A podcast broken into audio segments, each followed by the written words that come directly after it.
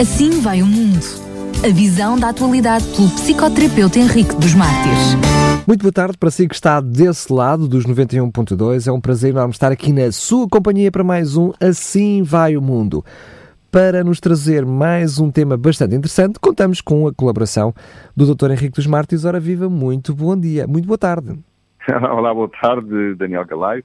Aqui estamos para mais um programa, a contemporaneidade e a pós-modernidade na construção do terror, os paradoxos do ser. É um programa que eu diria que uh, vai sentir, senti, senti, vamos sentir realmente que há aqui alguns paradoxos, eu diria até uh, de uma forma mais simplista, alguns complexos dentro de nós. Mas de uma forma muito, muito resumida, vai-nos falar deste terror, deste medo. Como é que poderíamos começar este, este programa? Podíamos começar o programa propondo a seguinte pergunta: O que é o ser humano? Um animal frágil que esconde os seus medos, um corpo finito, prisioneiro de uma mente que não assimila o infinito, uma consciência que se apercebe da tragédia de viver entre a vida e a morte, entre o céu e o inferno, entre ser e não ser. O ser humano procura com afã o sentido da vida e fala-o através de várias maneiras. Ou através da religião, ou da ciência, ou das utopias. Ou será que o sentido da vida se encontra finalmente na total ausência de sentido. Como viver no meio de tanta incerteza? No fundo, a pergunta fundamental seria: qual é a vida que vale a pena ser vivida? Qualquer vida? Uma vida qualquer, mesmo que não se tenha qualidade relacional ou de convivência inteligente? Pois a vida é mais extensa, mas menos intensa. Somos um corpo que conosco está e que nós o somos que não tem só primaveras, mas também tem outonos e expira, caduca e desaparece, sempre no inverno, metaforicamente falando. O facto incontestável é que o corpo dura a vida toda, mesmo que sejam só algumas horas, e por vezes com a cumplicidade de alguém que tem que viver conosco até que a morte nos separa. O homem pode ser definido como um bípede implume. Fernando Pessoa define o homem como um cadáver adiado. Ou seja, É um ser que não é, que ainda não foi e que um dia deixará de ser. Eu tenho a certeza absoluta que ao longo do programa nos vai explicar muito bem o que é que é isto, que não é, que deixa de ser e depois quando deixa de ser é que é, enfim, Exato. bastante interessante. Mas uh, gostaria que pudéssemos começar com esta noção de contemporaneidade. O que é que isto quer dizer? Como é que se explica isso e porquê é que traz isso para o nosso título? A contemporaneidade é definida hoje como consistindo de todos os fenómenos que surgem a partir do século XVIII no entanto, podemos afirmar que, do ponto de vista puramente filosófico, todo o ser humano sempre viveu na contemporaneidade. No século III, ou no século II, ou mesmo no século I, ou sempre, o homem era contemporâneo dessa época. Para mim, o hoje é hoje, claro. Exatamente. Todo o ser humano, sem exceção, sempre viveu na era da contemporaneidade. A evidência mais realista é que a contemporaneidade só existe realmente para aqueles que pensam. A pergunta que atravessou toda a história da humanidade e que chega até nós com a mesma robustez de sempre é a seguinte: porque existe alguma coisa e não nada? Qual a razão de ser das coisas existirem em vez de não existirem? Porque existimos para depois deixarmos de existir. A resposta é que a vida pode ser amesquinhada como capacidade de plenitude, através de uma maneira hostil e fria de conviver com os outros, com as outras vidas que não são vidas, numa reciprocidade frouxa e fraca por ser vivida na falta de entendimento de que a vida nos desocupa à medida que avança no tempo, de um tempo que é uma verdadeira perda de tempo. A vida que vale a pena ser vivida é aquela que morre como uma biblioteca, como se uma biblioteca tivesse sido incendiada. Alguma coisa existe porque ela se eterniza na memória do que fica, não do que é. Muitos existem em alguma coisa que depois não deixa nada, ou deixa uma memória de desolação e imbecilidade como nós vamos ver daqui a uns programas para a frente. Para estes, viver é nascer, passar pelo tempo de maneira sofrida, cheia de embaraços e dificuldades, e depois perecer. Que imensa inutilidade! Nada são no conjunto das coisas que são, ou que parecem ser. Como o desenho que o oleiro coloca no vaso de barro, ou o dísticos que, que se cola numa viatura que não serve para nada. São absolutamente inúteis. Não aumentam ou favorecem a função nem preservam melhor o conteúdo. São milhas de mágoas cercadas de fado. Para que o ser humano seja, é necessário que tenha uma essência, algo que não pereça. É nesse aspecto particular que acaba de escrever que se situa o título que nos deu ao programa de hoje, O Paradoxo do Ser? Exatamente, o ser humano é estranho. O nosso corpo não produz veneno, não consegue voar por si mesmo. Ainda bem, ainda bem que não produz veneno. Ainda bem. Senão era já não complicado. existíamos, já não existíamos. Somos incapazes de morder um animal com os dentes. Não vemos com nitidez, não temos faro, não ouvimos bem, ou seja, tudo o que o ser humano tem realmente é uma mente capaz de pensar, com raras exceções, capaz de compreender o mundo, de tirar conclusões nas quais desenvolve a capacidade de observar e de perceber a relação entre causa e efeito, que constrói a consciência geradora de pânico. Também tem a habilidade de criar ideias, com a finalidade de ser feliz, sendo que quanto mais busca a felicidade, menos a encontra. O ser humano, que é o único ser na natureza que, sendo animal, o nega.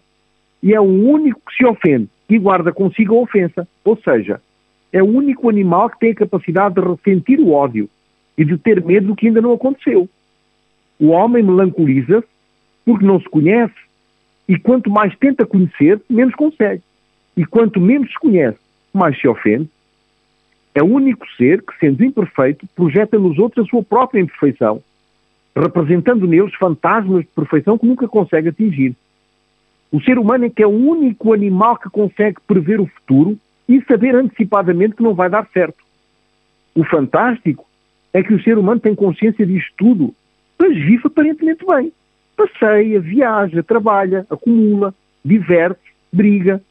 Não para de repente e diz assim: ui, eu sou mortal, logo hoje não me vou rir.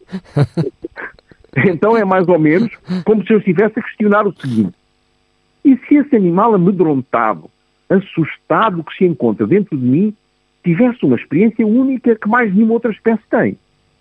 Todos nós transportamos dentro de nós um terrível predador, a consciência de que nada somos, sendo Realmente é complexo. Mas estará a dizer-nos que, em resumo, que o homem é um animal com medo? O medo é uma emoção estrutural na cultura contemporânea, pois, paradoxalmente, a melhor maneira de o evitar é enfrentá-lo. É a inteligência que está na origem do medo e, por isso, o homem sonha não ter medo.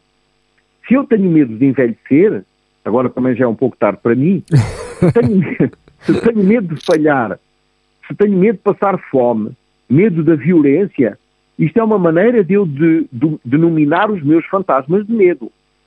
O homem tem medo porque tem carências e indigências que estão ancoradas na sua condição fisiológica e psicológica. O medo não foi inventado pelo terrorismo, pela vaca louca, pela sida.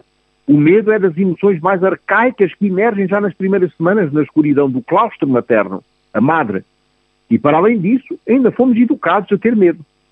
No livro Assim diz Zaratustra, o medo nasce de uma virtude afinada e espiritualizada que se chama ciência e na qual se inclui o medo de nós mesmos e o medo do mal que esse mal nos pode fazer ao deixarmos de ser para parecermos.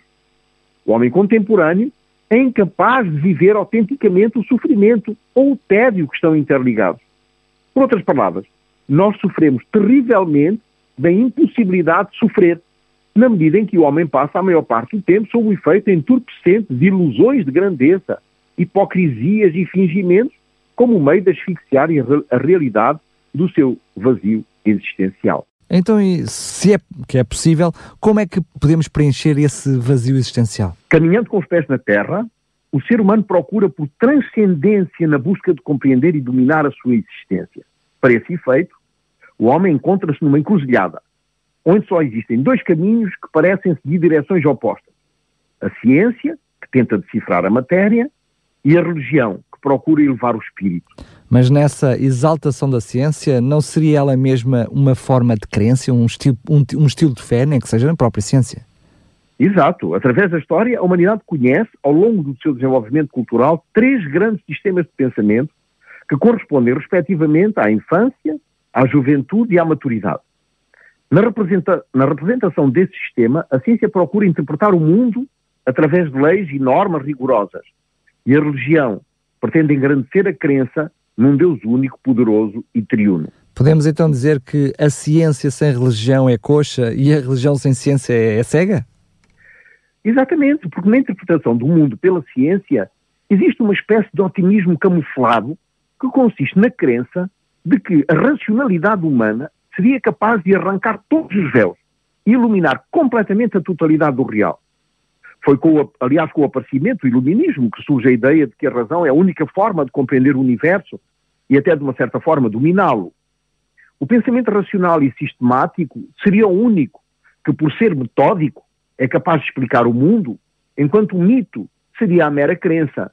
Ora, a ciência esquece que a origem do mundo e do universo, sendo reputada como crença, não tem outra explicação senão a firme convicção de que, de que a criação de todas as coisas foi arquitetada por um Deus Supremo e que constitui o derradeiro e único refúgio para uma humanidade decadente.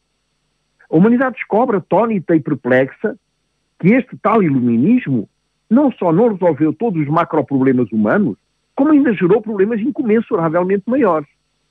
Se no século passado a humanidade vivia na certeza do apogeu da razão científica, hoje temos a constatação empírica absolutamente incontornável da produção das formas mais atrozes, cruéis e selvagens de barbáries que conhecemos atualmente, com bombas cada vez mais mortíferas, terrorismo cada vez mais arrogante, violento e cruel, de produtos destrutivos cada vez mais sofisticados ligados à ciência.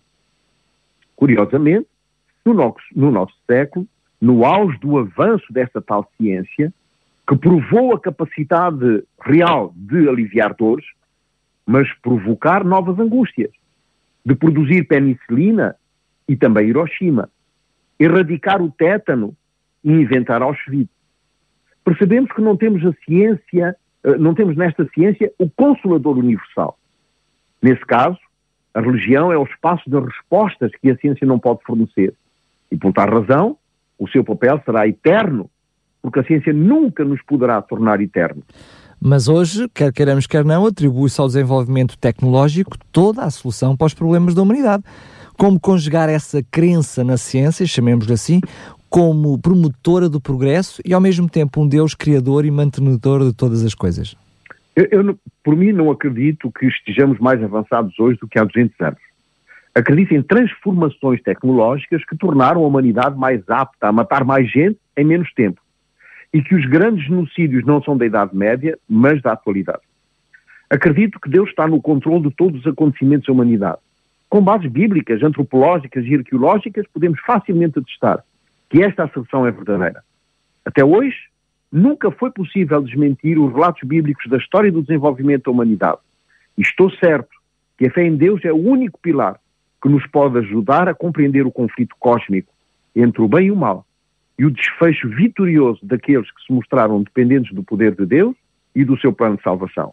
Mas o século XX marca claramente o início da reafirmação dos valores morais e religiosos. É verdade que nas vezes ouvimos falar em crises de valor, mas é quando ouvimos falar nessas crises de valor que ouvimos também uma sociedade a querer combater essa mesma crise. Então, o que constitui um avanço na direção dessa compreensão e aceitação de Deus como esse criador e mantenedor de, todo, de tudo o que existe? Não é possível entender a história da humanidade sem entender o papel do discurso religioso. Aos que perguntaram e aos que perguntam se é possível acreditar em Deus depois de Auschwitz, eu pergunto se é possível acreditar na ciência depois de Hiroshima e Nagasaki. Vimos nos programas anteriores que o mundo, com a sua ciência e desenvolvimento, não consegue criar uma gota de felicidade. Ser feliz, de acordo com os padrões do mundo, é uma afirmação absolutamente utópica. Hoje existe muita ciência, democracia, liberdade, mas não podemos afirmar nem por um pouco que seja, que a humanidade seja mais feliz. Diante do enigma da existência, o lugar mais seguro para vivermos pode ser lugar nenhum. A própria palavra utopia, que quer dizer não lugar, sem tópico, sem chão, a ciência já provou que não consegue perenizar um lugar onde reina harmonia e felicidade. Tudo é potencial, que se estabelece na construção de ideias, muitas vezes inatingíveis, no dia a dia de cada um. A humanidade sonha com uma sociedade perfeita, um corpo perfeito, um perfeito amor. E a pergunta que se impõe é: será melhor viver num ideal utópico ou numa realidade trágica? Boa pergunta. E já agora eu faço uma segunda, ou uma terceira, se quiser. E é possível viver nesses dois mundos, ou seja, ter uma visão trágica do mundo e, por outro lado, utópica? A utopia vulgariza uma visão do mundo onde, de alguma forma, a história está em marcha na solução das contradições. O que é só por si utópico, porque procura, nesse ideal, esconder uma realidade de mal-estar freudiano. Este mal-estar freudiano percebe-se nas discordâncias dos afetos afetados. Agora amo, agora odeio, a mesma pessoa e ao mesmo tempo, no mesmo momento. Não sei se estou alegre, se estou triste. Choro quando devo rir, rio quando devo chorar. Mergulho no escuro em plena claridade e vejo luz onde só há trevas. Nas dissociações pessoais, também se percebe esse, esse, esse sofrimento freudiano. Agora sou, agora não sou, não sei se sou, se vou ser ou se já fui. Ou se sendo, não serei mais. Também se concebe essa, essa, esse sofrimento freudiano na dispersão das ideias idiotas, sem coerência nem consistência. Uma boa ideia reputada como má e uma péssima ideia apreciada como boa. O mal-estar freudiano provocado pela distorção da realidade, fantasiada em máscaras de parecer, que se cristalizam no ter para não ser. E quando finalmente sou, concluo que sou outro do que o inverso do que esperava ser. Sou sem ser, no ser que é um outro que me constrói, sem que eu saiba que ser, ele imagina que eu sou. Por palavras mais simples, sofrimento de ser o que não sou sem ser o que o ser me é. É no paradoxo do ser que desponta o fenómeno da sedução. O ser que apela ao desejo do outro, que é sem ser, porque sou eu que o construo no meu desejo de ser, no desejo de ser do outro, que espera ser desejado pelo meu ser que não é. Se não esperar, ser desejado também pelo seu ser a ele que não é. Portanto, é neste intercâmbio de desejos representados pelo desejo de ser que ocorre finalmente o encontro. Um encontro muito particular. Porque, porque aproxima dois seres que não são para construir um ser que não é, senão no imaginário de cada um deles. Já imaginou? E onde se situa, eh, onde se situa então esse sofrimento fraudiano de todos esses seres que, que nos traz? Eh, o sofrimento situa-se no simples facto do paradoxo entre o que eu penso que o outro é e o que realmente ele é. E o que ele pensa que eu sou e o que realmente eu sou. No paradoxo da expectativa frustrada de ser no outro o que penso ser em mim. Não seria um sofrimento se eu mesmo soubesse quem sou ou o outro soubesse quem é? Imaginemos uma mulher insuportavelmente feia. Desde bebê, ouvi os pais e os familiares dizerem que era a mulher mais bonita do mundo a nossa filha mais linda, a nossa filha mais querida, cresce e ao sentir no olhar dos outros que afinal não é tão bonita, como a mentira do seu imaginário lhe diz ser, sofre este tal paradoxo do ser. Porquê? Porque não é. Pois é e será sempre linda no seu imaginário mentiroso. Mas o outro confronta com a realidade do não ser. Então ela não é sendo, mas é não sendo. Este paradoxo cria um vazio existencial que produz um sofrimento agónico e que leva o sujeito a procurar o seu ser nos diversos encontros com a vida e nunca os encontra. Nos encontros amorosos, nos encontros profissionais, nos encontros sociais, religiosos, mas nunca se encontra verdadeiramente porque simplesmente não existe.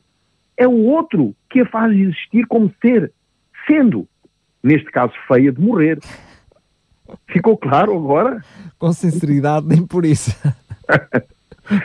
Olha, talvez o exemplo de Paulo, na palavra de Deus, possa clarificar-nos nesse sentido. Paulo diz: Fui crucificado com Cristo. Assim, já não sou eu. Portanto, é o não ser quem vive, mas Cristo vive em mim, é o ser. A vida que agora vivo no corpo, ser, vivo-a pela fé no Filho de Deus, que me amou e se entregou a si mesmo por mim e me tornou um ser. Aquilo Paulo nos diz claramente que agora já não existe. Ou seja, deixou de ser, é um não ser. Porque é Cristo que existe nele. Então já não é ele que existe. Ele, Paulo, que agora é um não ser, porque é Cristo quem é, no não ser dele. Seja, é esse ser, sim. Eu estava a dizer, é essa a noção de ser não sendo, não é? Exatamente.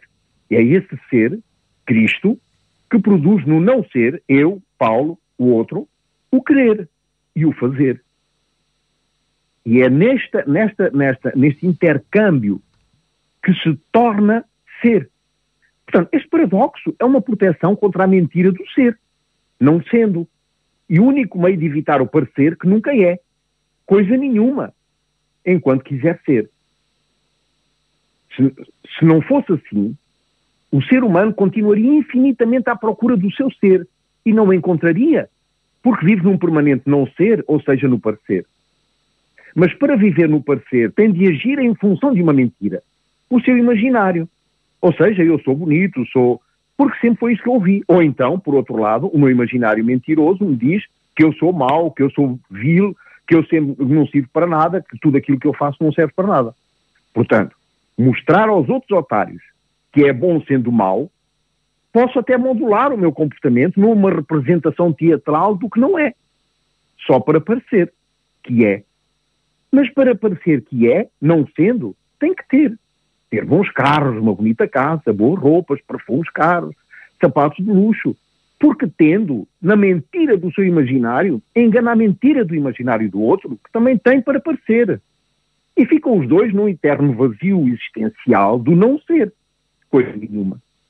Jesus chama este de hipócritas, túmulos caiados por fora, mas com cheiro a morte por dentro. Estes paradoxos resumem-se na forma ericksoniana da seguinte forma: parecer mais ter igual a não ser. Contudo, na... muito bom, muito bom. Exatamente. Contudo, na forma paulina, na forma bíblica, torna a seguinte forma: não ser mais Cristo igual a ser. Muito bom. A verdadeira essência do ser encontra-se, portanto, na capacidade individual de deixar que Cristo seja tudo em mim. Só quando Cristo é tudo em nós, perdemos o não ser e ganhamos o ser que produz frutos frutos de misericórdia, de bondade, de amor e de tolerância. É verdade que parece, mais uma vez, tudo muito filosófico, muito complexo, mas realmente começa a fazer sentido. Conhecemos algo muito parecido também na Bíblia e também, curiosamente, do próprio Paulo, quando diz que quando estamos fracos, assim é que somos fortes, porque dependemos de, de Jesus, dependemos desse Cristo, não é? E esta Exatamente. noção do ser é igual. Então, mas onde é que se situa o fazer?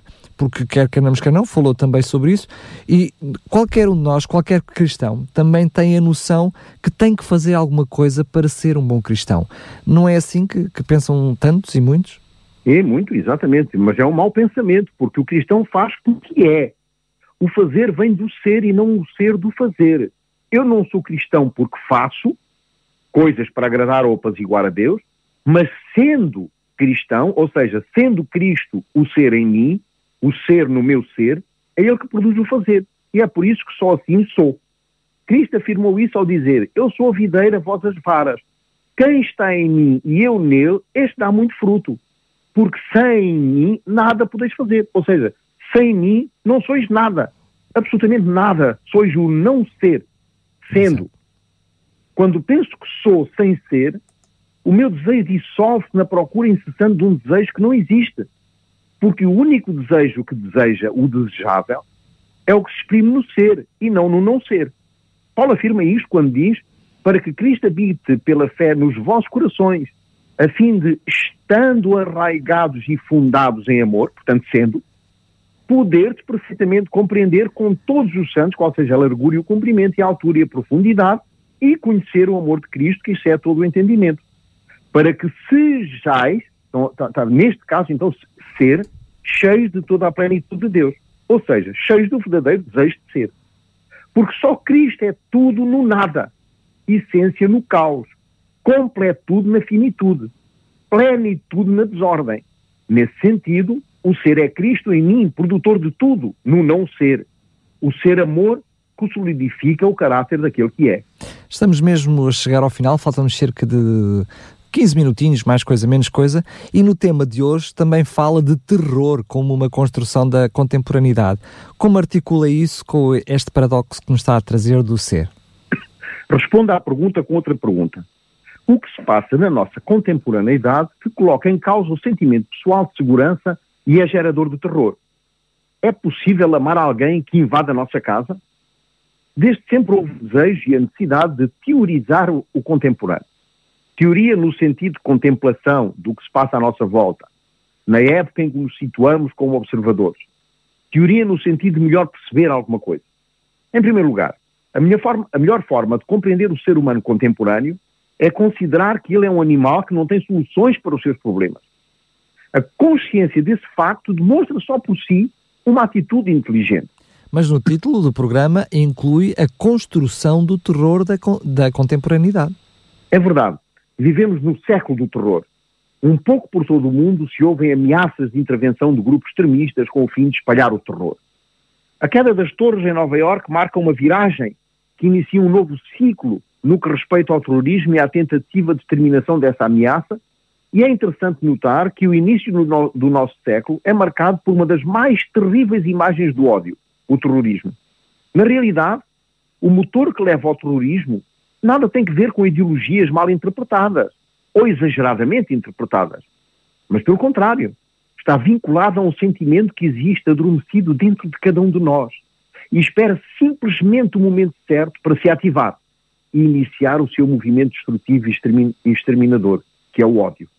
Desde as pequenas querelas, inimizades, acusações, boatos, enredos, intrigas, mexericos, maldicência, até às grandes questões de difamações caluniosas, violência a todos os níveis, disputas interpessoais e até mortais, conflitos e grupos e lutas grupais, mesmo no seio das igrejas ditas cristãs, o motor da ação é sempre o mesmo, o ódio. Porque aquele que não é, ou seja, aquele que não tem Cristo que é amor, não pode ter outra coisa senão ódio, que é o não ser. O tempo esgotou-se. E acho, ou está quase a esgotar, mas eu vamos terminar por aqui. Porquê? Porque vamos deixar este assunto do ódio em stand-by stand e continuaremos no próximo programa. Que, porque não teríamos tempo agora de, de, de, de, dar a volta ao texto e para evitar ficarmos assim no meio, vamos deixar assim um gostinho uh, uh, desejoso nos nossos ouvintes e no próximo programa então vamos, vamos intitulá-lo A Complexidade da Mente Humana na Estrutura deste tal ódio.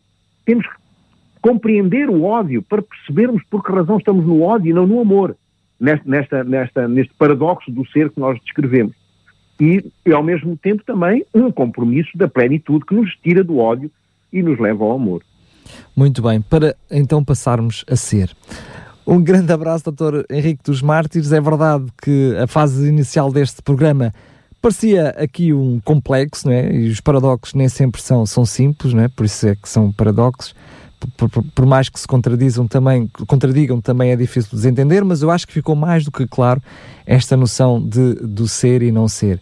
Quero então desejar-lhe uh, felicidades, agradecer mais uma vez a sua, a sua colaboração. Fica então o encontro marcado para o próximo programa, onde vamos ver então essa estrutura do ódio, mas eu penso que melhor ainda é percebermos esse compromisso com a plenitude, que eu penso que é o que todos nós desejamos. Um grande abraço Obrigado. e até ao próximo programa. Até ao próximo programa. Um abraço também. Obrigado. Assim vai o mundo. A visão da atualidade pelo psicoterapeuta Henrique dos Mártires.